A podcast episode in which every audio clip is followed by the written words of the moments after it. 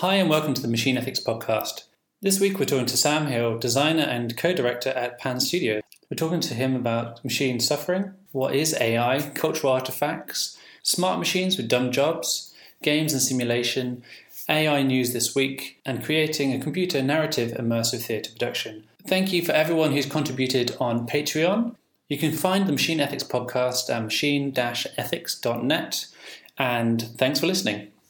Hi, Sam. Um, thanks for joining me on the podcast. If you could just quickly introduce yourself and why you're interested in artificial intelligence. Hello, my name is Sam Hill. I'm one of the co-founders of Pan Studio, and we're a interaction design studio. We do a lot of experiential design, uh, and a lot of our work takes place in the game design space or installation design space. We do a lot of stuff in the public realm, and a lot of that focuses around A I in a sense. We uh, we we create creatures quite a lot. We we we make narratives that have interactive things in them that often need to be represented in some way by an A I, and often that A I is very rudimentary and stupid, but it hints at something that's much smarter. A lot of it's uh, kind of future forecasting in a way. So we do we try and do a lot of trickery in order to communicate that we've got something smarter than it is. But in a thematic sense, we're very interested in the future potential of A I. So you, I mean, I, I think um, we met recently at the um, the Robots Day in uh, Bristol, uh, the Bristol Watershed, and you had your Happily um, kind of experience almost, where you're carrying this robot around, and you have this kind of real uh, emotional attachment to this kind of apparatus almost with a, a funny face on it. And it, it kind of struck me that um, Happily and some of the other stuff you are doing is kind of to do with almost Um, kind of social intervention and emotional reactions. So they might not be the highest technical things, but you can quite quickly imagine how you would kind of um, do similar things with things which are more technically sophisticated in the future, or, you know, those things will have the same issues about emotion and and integrating within our social structures and all that sort of, and, and play and um Uh, navigating that sort of remit. Yeah, uh, Happily especially is an example of a uh, a system that was designed to uh, look at the the potential future of robotics and and A I, and the one element of it was exploring the potential abuse of that power, I suppose, uh, to make something that was smarter than it needed to be, and Uh, that had an emotional intelligence that wasn't necessary, and that in in that sense created a, a kind of agony or um, suffering in the machine that were, you know, wasn't uh, a consideration for the designers or the, the creators of the machine, but that existed nonetheless. Mm. Uh, and that seemed like a an interesting idea. It was one of many ideas that we played with on that project, and in many ways we probably tried to stick too many ideas into there and too much future speculation and narrative, because that sat alongside quite a few other ideas about um, data security and uh, invasion of privacy.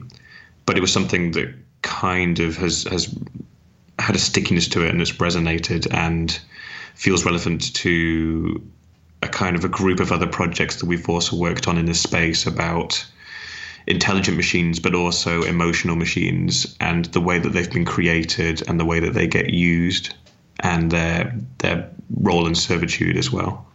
Mm. I mean, there's uh, I mean, uh, there's a lot going on in, or has been going on in science fiction, but um, more recently we have things like um, the remake or the continuation of Uh, Westworld, I think it's called, mm. um, and things like this, which are they're kind of looking at the emotional side of uh, artificial intelligence and how um, emotions play a part in something that we might create in the future. Um, so, there's, so kind of, it's almost really, really resonant at the moment, that sort of thinking and because we have all these machines, but they don't necessarily have any distinct emotions. Um, so we're kind of projecting ourselves into the future a little bit, I would have thought, with that sort of thing. Yeah, I, I think that's really interesting. It's it's something that obviously, you know, you've got the classic films like Blade Runner, and and even the original Westworld was was made in seventy-three, I think. Uh, so the, the you know the themes of, of robotic servitude and and ethics from the perspective of, you know, the treatment of the machine rather than the creating a machine that treats humans in a certain way. I guess that's been around as long as as the term or the concept of robot itself. Um, because of because of course, you know, like robot means slave, and and um, it's quite it's already a loaded term. Mm. But yeah, there does seem to be a resurgence or a heightened interest right now in um, that side of robo ethics. I don't know what term you use to distinguish um, the treatment of machines versus the creation of machines that treat humans in a certain way, but it seems. It seems very interesting. Yeah, I mean, there's a funny um, term which is computer ethics. So when right, we yeah. when we first got uh, computers in the workplace and things like that, people literally didn't know how to use them, so they had to um, be taught um, about how one should treat the computer, and and that was that's computer ethics. And machine ethics is kind of more like the the other side of the coin, and how the the algorithms and stuff can almost mistreat us in a way. If you and, mm. and you can extend that out to kind of whatever you like, really, like um, the stock market, you know, backfiring because of these algorithms, or automated cars crashing into each other. So there, there's that kind of like um, different side of it, I guess. I and I really enjoy that kind of picture of someone mistreating uh, a computer, just like mm. computer ethics. Um, but it's things like, you know, turning it off at the wrong time and things like that, yeah. which is, uh, you know, quite amusing. When we first got um, computers, we didn't really know how to use them. Um, so I always, always ask people, when they think about artificial intelligence, A I, what do you mean? What do you, what are you thinking of when you are talking about artificial intelligence? Oh, God. Have you got a definition? So, I suppose... I mean, I, I, I like very heavily influenced by um, sci-fi, so I have a very sci-fi view of what artificial intelligence is, I think. So it it probably is the the kind of the the Cylons of Battlestar Galactica, or the Ex Machina type type creature that is, you know, to all intents and purposes, indistinguishable to a, a human, and and is and is sentient, and is um, has a, a brain that functions in the same way, but is is you know made from uh, copper and ceramic and mm. and you know rather than um, brain brain material, grey matter, um, synapses. So I th- I think from a from like a philosophical point of view, that's kind of my definition. I suppose there are grey areas in between. Certainly, there is the kind of, you know, there's maybe there's a more working definition of A I, and um, yeah, I, I generally think of it as a grey space. But certainly, kind of when you know, um, pondering about it in in a kind of open-ended way, it's it's certainly interesting to think about it from the perspective of being a, a human-esque or human-like thing. I think that's I think that's the most the most fun interpretation. Mm, yeah, so kind of a um, it's almost a Frankenstein's monster type scenario where we've embodied ourselves into this other thing which isn't us, but is kind mm. of shaped like us, and mm. yeah, it can be good and bad, I guess. In most of those instances, bad, obviously, but um, I think there are some depictions of good in there somewhere. I think um, a lot of the Asimov stuff isn't necessarily bad, just kind of slightly gone wrong. Um, yeah. There's Isaac Asimov stories. Um, Ex Machina, if people haven't seen it, it's a film, it's very good, but that has a, um, a, a female robot being mistreated, and she's almost indistinguishable. And there's a lot about the, the Turing test and things like that in that film, which was uh, last year, the year before? Um, which, uh, last year, I think, twenty fifteen. Yeah. yeah. Which was uh, which was really good. I enjoyed that, to be honest. Um, But I mean, it didn't cover. It's one of those things where they don't talk a lot about the mechanics of things like that. Um, mm. But I think Her. Did you ever watch Her? Yeah, Her was fantastic. I did her, enjoy Her. Her was good. I think um, I imagine an A I more like Her, to be honest, which is just mm. kind of more of a disembodied um, artificial intelligence, more kind of like in keeping with this notion of the cloud, I guess. Yeah. Uh, that's, that's kind of where I think our current trajectory is on, this kind of cloud computing sort of thing. Yeah, I think that I think that's fascinating. That's that seems to be that's something that we've been thinking about a lot. Is the this future vision of robots? You know, it's very the kind of the Jetsons view, or the I say Star Wars. Obviously, we all know that Star Wars occurs in the past, but you know, this vision of these disembodied robots kind of rolling around the place, like bouncing into each other and and with their own personalities and doing their own thing, seems very counter now to what we're seeing is the evolving state of, of A I and robotics, which is this giant, singular, disembodied intelligence uh, or, you know, um, mm. collection of logic systems, which then... you know, the, the the Internet of Things, and it, and it outputs in different ways. But in a way, it's more like it's a centralized, connected thing that only shows itself um, in in these individual forms when it chooses to, or like in the in the way that the product designers have chosen to. So uh, it, it's it's it's very interesting. I see to see that that difference emerging between between the the future predictions and and the reality, or what seems now to be more likely the reality, the shifting future. Yeah. I mean, is there is there um, some work that you're looking at the moment which has, you know, is, is dealing with this projection of robots and A I and the kind of future technology, as well as the Happily pro- project, I guess? Yeah, I think there are, there are several things that we've looked into which have this kind of theme about it. One of the earliest things we did was back with Hide and Seek years ago, where um, we had a... Uh, a secret room in uh, La Guita Lyrique in Paris, and that was the the overarching project idea concept, which came from Hide and Seek, was a a sentient building, or a building, you know, a building that had somehow come to life in, mm. implicitly through technology, and it was curious about the people that were in there. And the particular part of the project that we worked on was the building's brain. So it was this room of Um, lights and sound and uh, mechanical, physical bits, but all disembodied and weird, like some kind of Cronenberg alien or something from Akira. Mm-hmm. And people would enter this room and, and manipulate the robot and manipulate its emotions and put it in a different state. Um, and that was that was very interesting. And then the the, the building, or the the intelligence's emotional state, would be broadcast throughout the building, and that would change the the way the rooms looked and stuff. It was it was a really fun, interesting project to work on, and I think it must in some way have re- informed what we did with Hello Lamp Post a few years later, where we uh, brought street objects, street furniture to life and gave them voices and personalities. Yeah. And again, in a very in a very simple way, they were just basically uh, they are. They, they, they, there's a couple of versions being live at the moment. Um, they the they are very simple systems, but they uh, they hint at a future with where, almost to an extent that seems unnecessary, we've an A I or intelligence has been placed into all of these different street objects.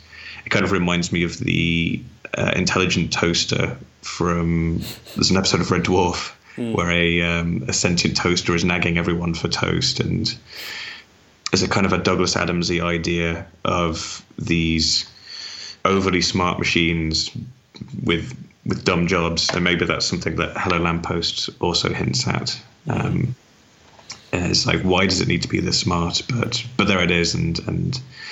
Uh, you can converse with it and, and learn about it, mm. and and I think Happily is the is the most recent project along this strand. Um, so Happily uh, was designed to be a project where a fictional organisation had created a robot that was able to read, scan emotions from the people nearby, and then not just um, broadcast them or protect them, but, but actually experience them in real time. And it was supposed to be a, a kind of a social diagnostic device, you know, something that would reveal the state of the area, like what what is the emotional state of this particular place. Yeah. But what it ends up being is this um, terrified uh, machine on the brink of losing control, because it is constantly um, and with like compulsively exhibiting, you know, thousands of emotions every second, and it's and it's tearing it apart. And we it, there just seemed to be something um, perverse and very compelling and scary about creating something that was smart enough to have emotions but being subjected to them and, and not being able to control them.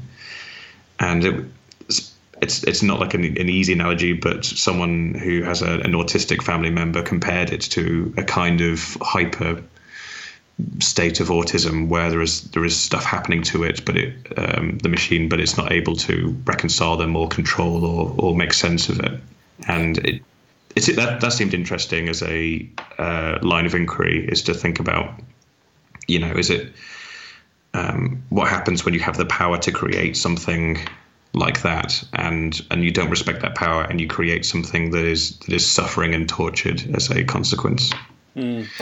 Yeah, I mean, I think um, I think these kind of cultural activities are almost poised in the right place to interrogate that, those sorts of questions.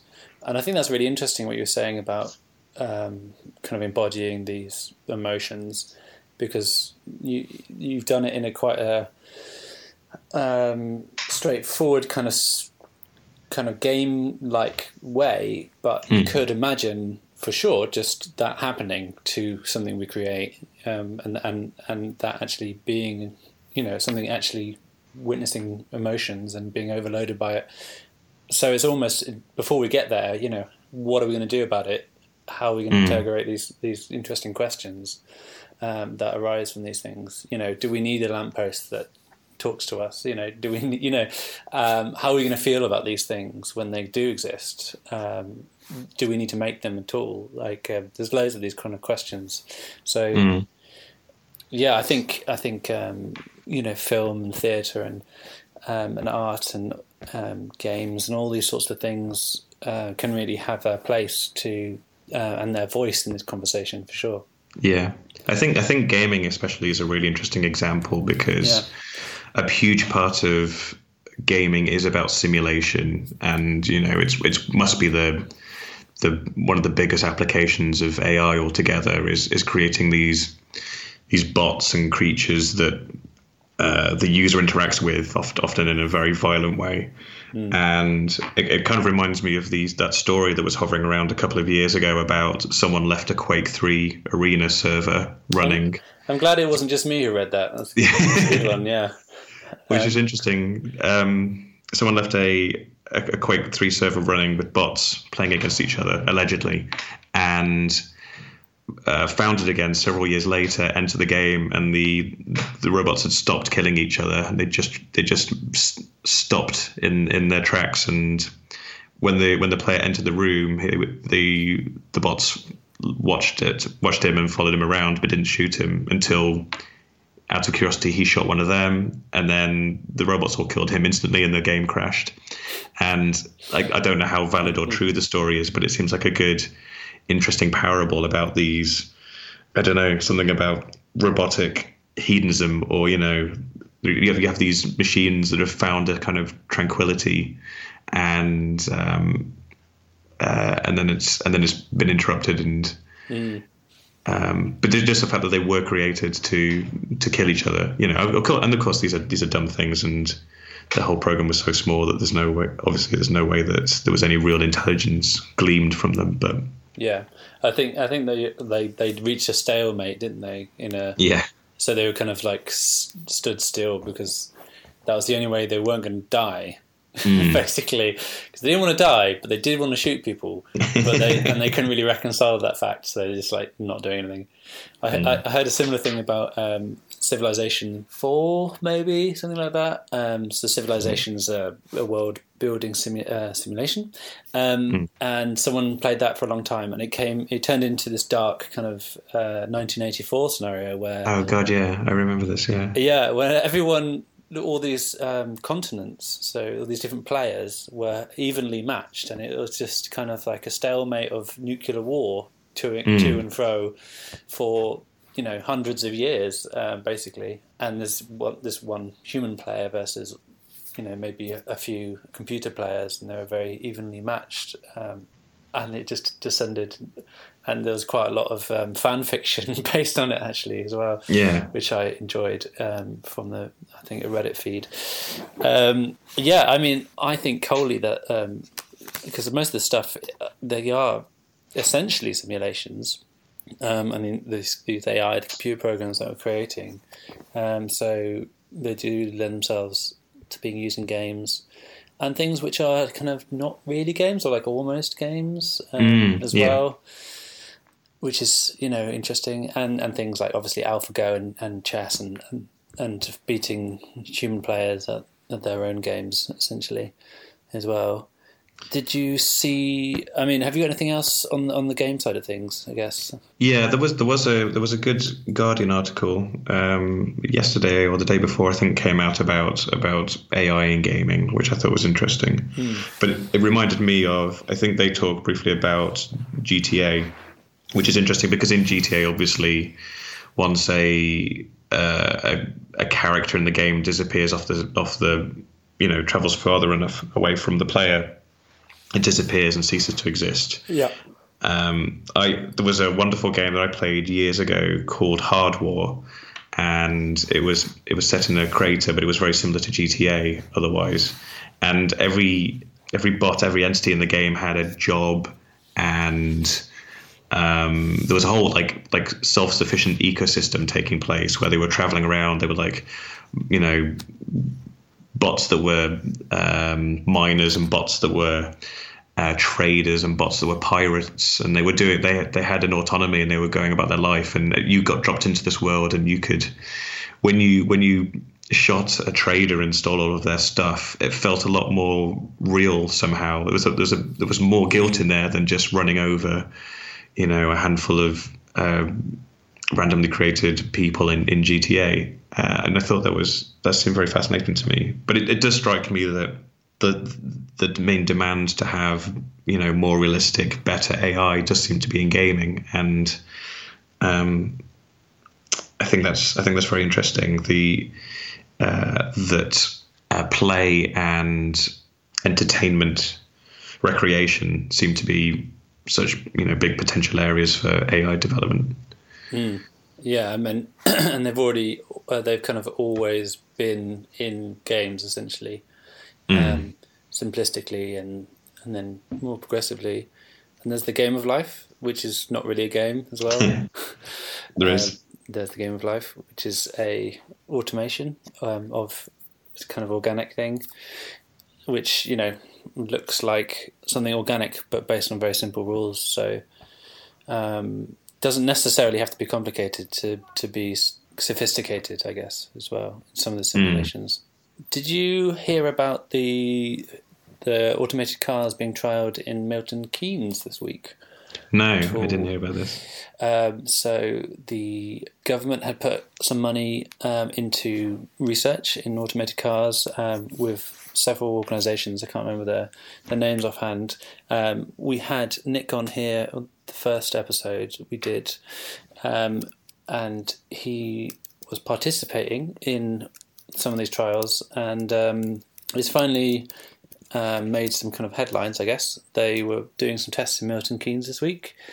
So it was Nick Reed from T L R, um, but there was, I think there was um, some universities involved, and obviously Milton Keynes and other places. And yeah, it was it was kind of very um, very calm. It was kind of like, look, we've made something, and it's fine. Sort of thing. Um, they were moving slowly through the t- city, and everything seemed to work fine. I don't think they actually. None of the videos I saw actually on open roads. I don't think.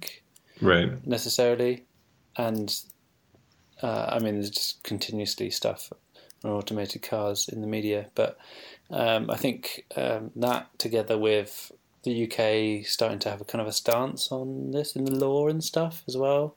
Mm. It's kind of interesting that, um, and also there was an item in Wired this week talking to Obama about how he feels about um, kind of a, an artificial intelligence and technology, um, which is quite good. You should check out wired dot com. President Obama on how we'll, we'll embrace self-driving cars. And he has, so he was pro. He was pro driverless cars. Yeah, he was into it. Yeah, for sure. Um, I think there's a longer piece and there's uh, like a short video about it, but um, I haven't read the longer piece yet. But I think he is um, aware of the pitfalls of it, but uh, I think he's genuinely positive about the whole situation. And I think most of the people we've had on this podcast have been genuinely positive. So do you want to be negative just to... Oh no, no, no, I don't. No, okay. no, I don't want to be. I want to be the sloth. No. Um, I don't know. What can I say that's negative about them? Um, um, you hate the idea. You wish that they burn in hell or something. No, I think they're good. Um, it, I, I'm not sure about if they'll um, reduce traffic. That seems to be a contentious point. Whether or not there'll right. be less cars on the road when there are. These, these cars exist, and who, who is the owner of these cars as well? What you know? What yeah? Who who owns the technology? Who who is mm. who owns the power behind this this new transport system? But I think yeah. Other than some, some soft cynicism, I'm quite quite interested. I can't actually drive, to be honest. I haven't. Oh so wow! I don't have a driver's license. I've been. You're fine then. You get taxied yeah. around already. So okay.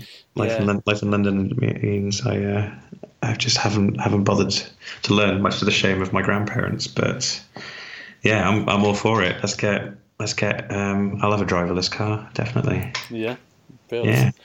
Yeah. Well, we'll get on that then straight away. Is there um, is there more stuff that you would like to do in your in your work with Pan or outside of um, the studio to do with? Um, I mean, maybe trialing artificial intelligence or uh, working more projects like the Hide and Seek project, um, kind of interrogating, in- integrate, interrogating artificial intelligence, or kind of letting people experience it almost. Yeah, definitely. I th- one particular area that's been of interest to, to us for a while, and we've we've tried some um, a little bit of R and D in this area, and. Um, explored in a couple of ways, um, is in robot-generated narrative or machine machine-generated narrative, but with, with physical elements to it. So I'm very interested in the ways that machine storytelling can integrate with real-life actors and um, immersive the- theatre scenarios and...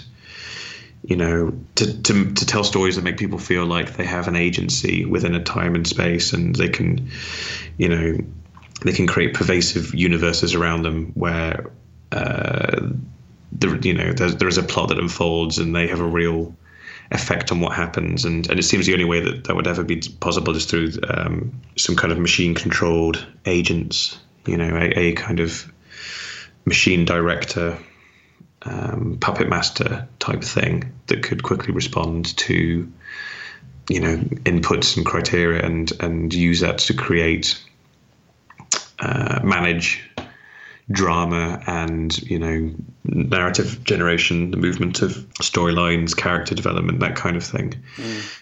Uh, but but use the, you know, real world elements, use human beings, uh, create something that that feels much more real, more tangible than anything you could get on through a V R system or through a, a screen. Um, so I think that's interesting. That's definitely something I'd like to do more. And it's it's ridiculously ambitious. I don't think we've we're anywhere near having the technology, but mm. it's it's a fun area to play with, and.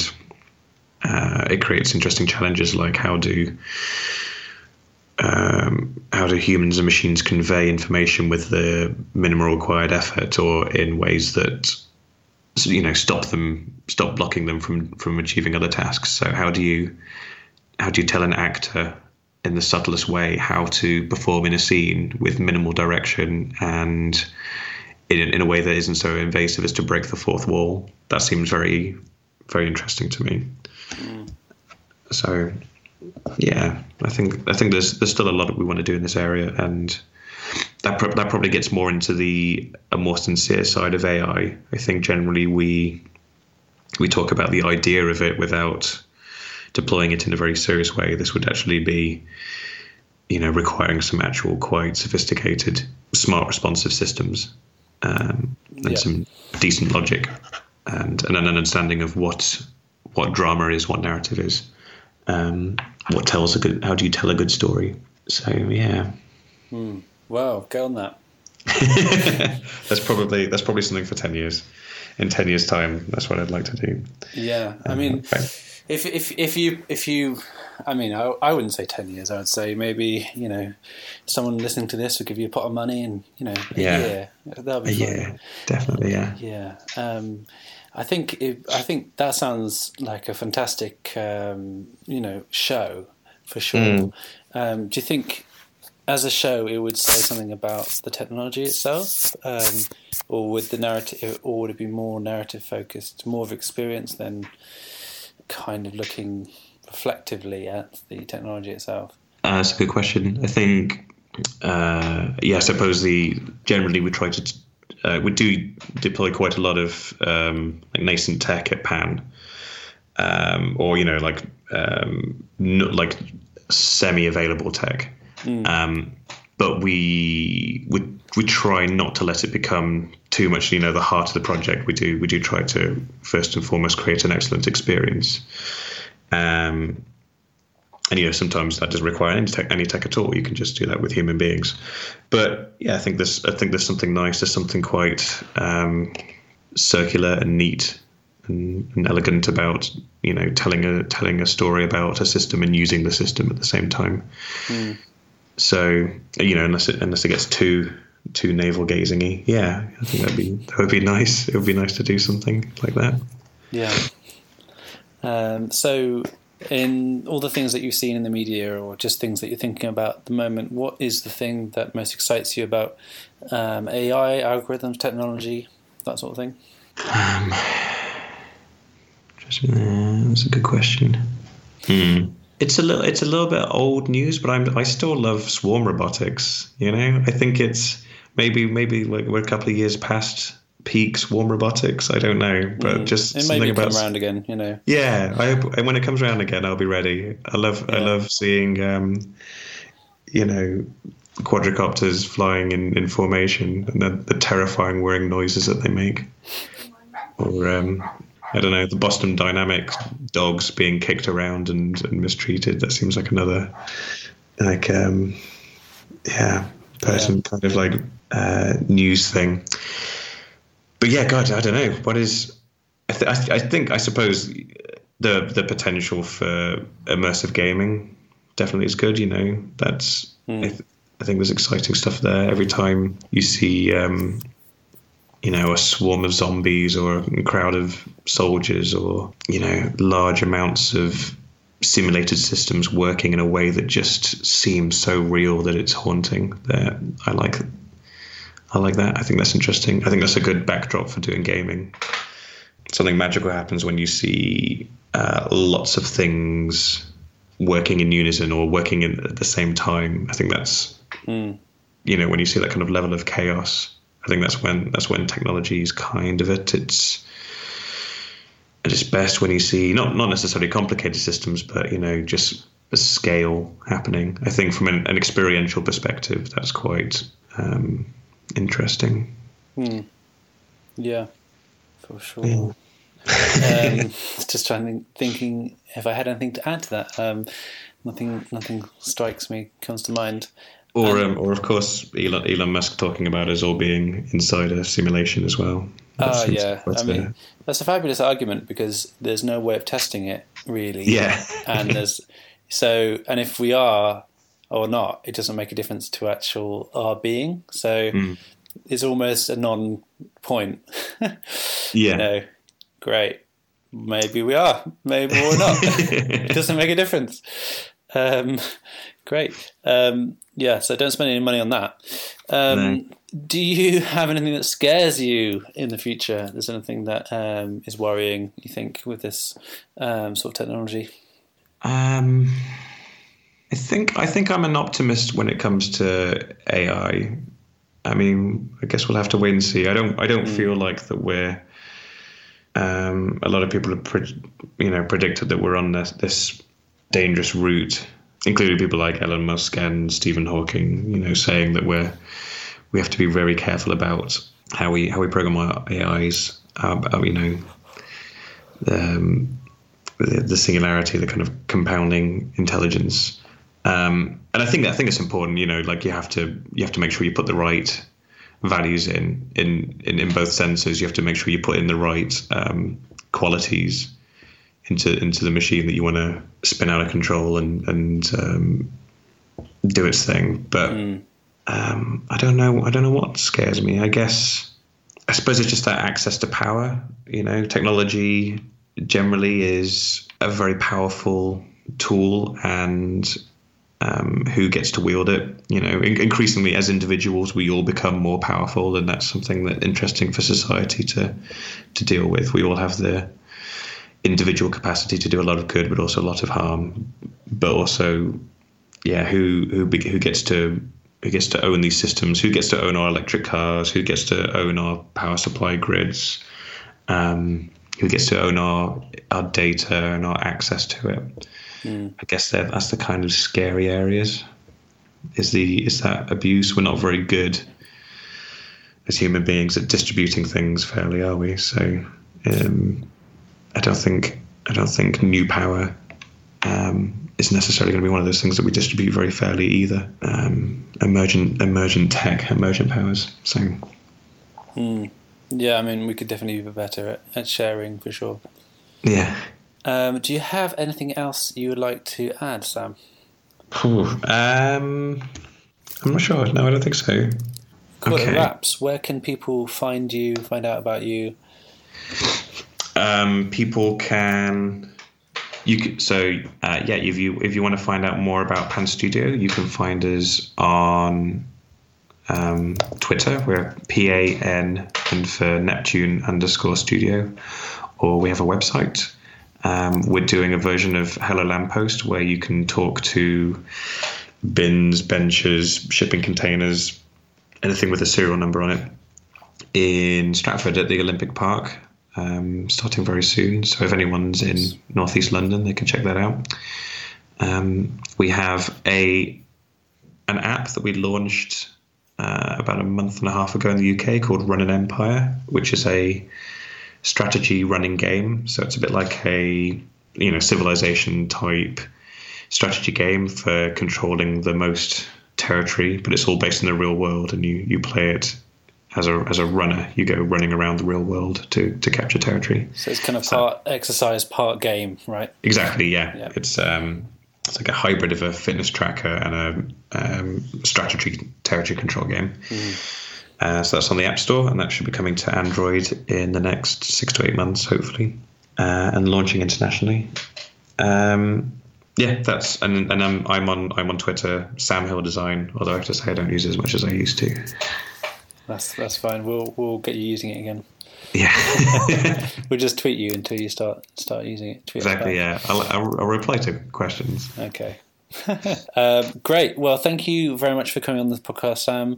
Thanks for sharing your insights and experience, and we'll look out for your new A I um, written show coming in the next couple of years, okay? Brilliant. Yeah, thank you. Cheers, Ben. Awesome. Thanks very much for having me.